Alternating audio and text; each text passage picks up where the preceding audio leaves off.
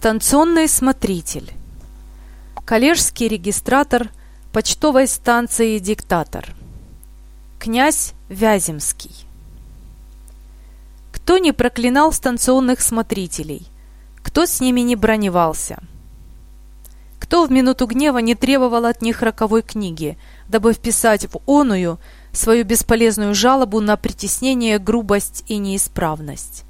Кто не почитает их извергами человеческого рода, равными покойным подьячим или, по крайней мере, муромским разбойникам? Будем откровенно справедливы, постараемся войти в их положение и, может быть, станем судить о них гораздо снисходительнее.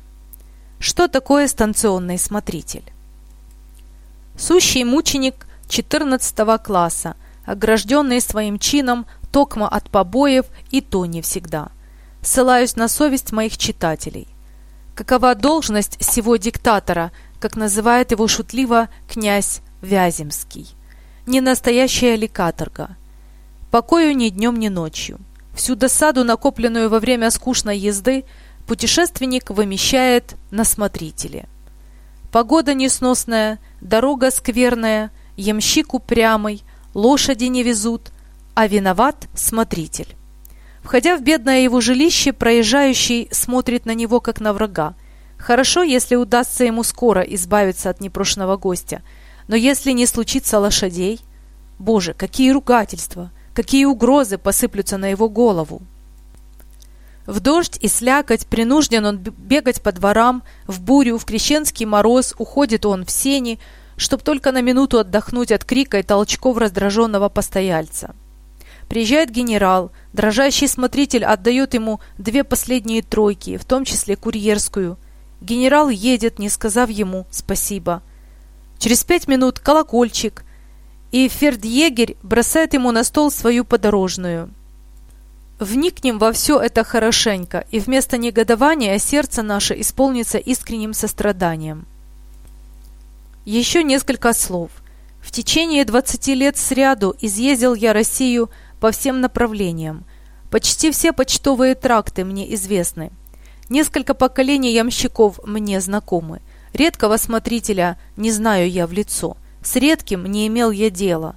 Любопытный запас путевых моих наблюдений надеюсь издать в непродолжительном времени. Пока мест скажу только, что сословие станционных смотрителей представлено общему мнению в самом ложном виде. Сии столь оклеветанные смотрители вообще суть люди мирные, от природы услужливые, склонные к общежитию, скромные в притязаниях на почести и не слишком сребролюбивые. Из их разговоров, коими не кстати пренебрегают господа проезжающие, можно почерпнуть много любопытного и поучительного. Что касается до меня – то, признаюсь, я предпочитаю их беседу речам какого-нибудь чиновника шестого класса, следующего по казенной надобности. Легко можно догадаться, что есть у меня приятели из почтенного сословия осмотрителей. В самом деле, память одного из них мне драгоценна. Обстоятельства некогда сблизили нас, и об нем-то намерен я теперь побеседовать с любезными читателями. В 1816 году в мае месяце случилось мне проезжать через Эскую губернию. По тракту ныне уничтоженному находился я в мелком чине, ехал на перекладных и платил прогоны за две лошади. Вследствие всего смотрители со мною не церемонились, и часто бирал я с собою то, что во мнении моем следовало мне по праву. Будучи молод и вспыльчив, я негодовал на низость и малодушие смотрителя, когда сей последний отдавал приготовленную мне тройку под коляску чиновного барина. Столь же долго не мог я привыкнуть и к тому, чтобы разборчивый холоп обносил меня блюдом на губернаторском обеде. Ныне то и другое кажется мне в порядке вещей. В самом деле, что было бы с нами, если бы вместо общеудобного правила – чин-чина почитай, ввелось в употребление другое, например, ум ума почитай. Какие возникли бы споры, и слуги с кого бы начинали кушанье подавать? Но обращаюсь к моей повести. День был жаркий, в трех верстах от станции стало накрапывать. и через минуту проливной дождь вымочил меня до последней нитки. По приезде на станцию первая забота была поскорее переодеться, вторая – спросить себе чаю. «Эй, Дуня!» – закричал смотритель. «Поставь самовар, да сходи за сливками». При сих словах вышла из-за перегородки девочка лет четырнадцати и побежала в сени. Красота ее меня поразила. «Это твоя дочка?» – спросил я смотрителя. «Дочка-с», — ответил он с видом довольного самолюбия. «Да такая разумная, такая проворная, вся в покойницу мать». Тут он принялся переписывать мою подорожную, а я занялся рассмотрением картинок, украшавших его смиренную, но опрятную обитель. Они изображали историю блудного сына. В первой почтенный старик в колпаке и шлафотке отпускает беспокойного юношу – который поспешно принимает его благословение и мешок с деньгами. В другой яркими чертами изображено развратное поведение молодого человека. Он сидит за столом, окруженный ложными друзьями и бесстыдными женщинами.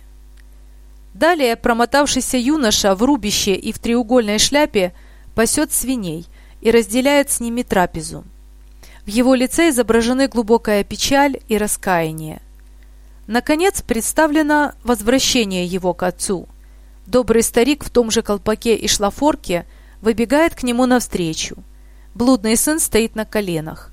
В перспективе повар убивает упитанного тельца, и старший брат вопрошает слуг о причине таковой радости. Под каждой картинкой прочел я приличные немецкие стихи.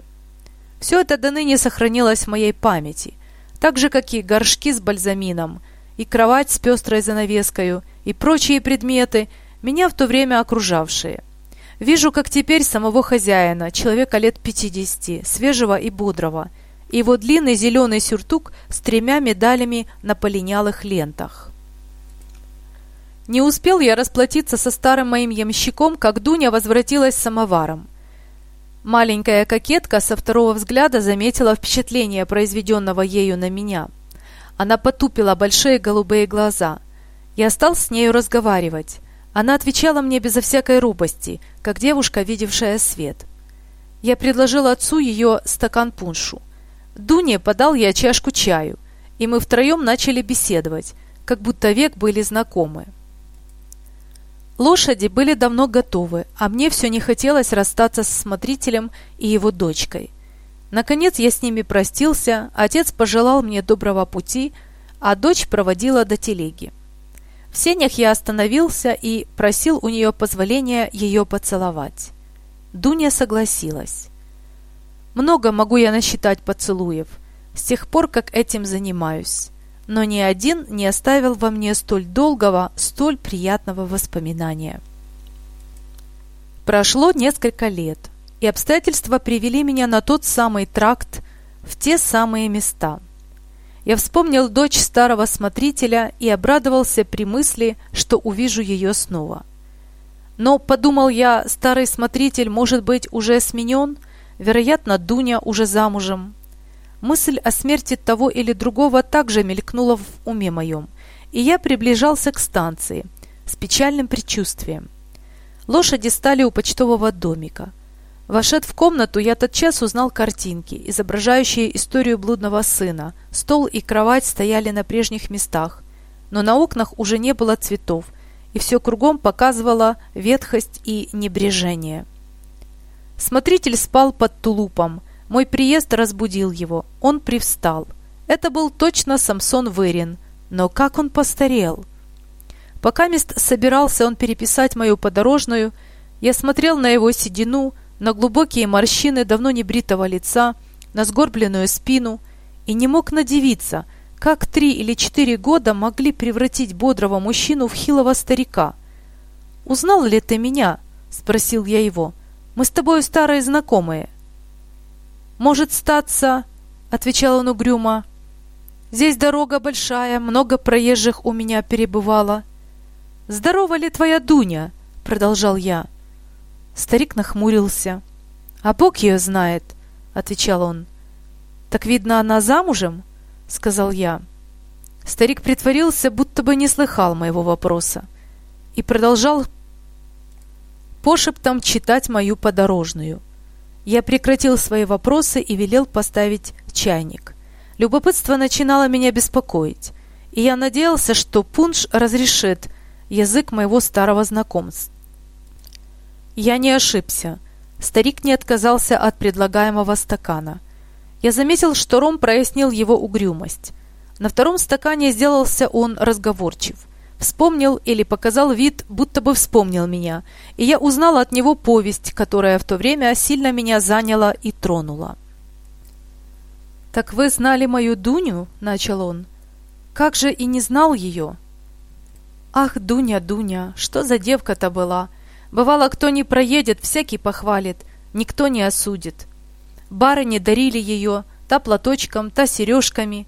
Господа проезжие нарочно останавливались, будто бы пообедать, аль отужинать. А в самом деле только чтоб на нее подолее поглядеть. Бывало, барин, какой бы сердитый ни был, при ней утихает и милостиво со мною разговаривает. Поверите ли, сударь, курьеры, фельдъегеря с нею по получасу заговаривались. Ею дом держался. Что прибрать, что приготовить, за всем успевала. А я-то, старый дурак, не нагляжусь, бывало, не нарадуюсь.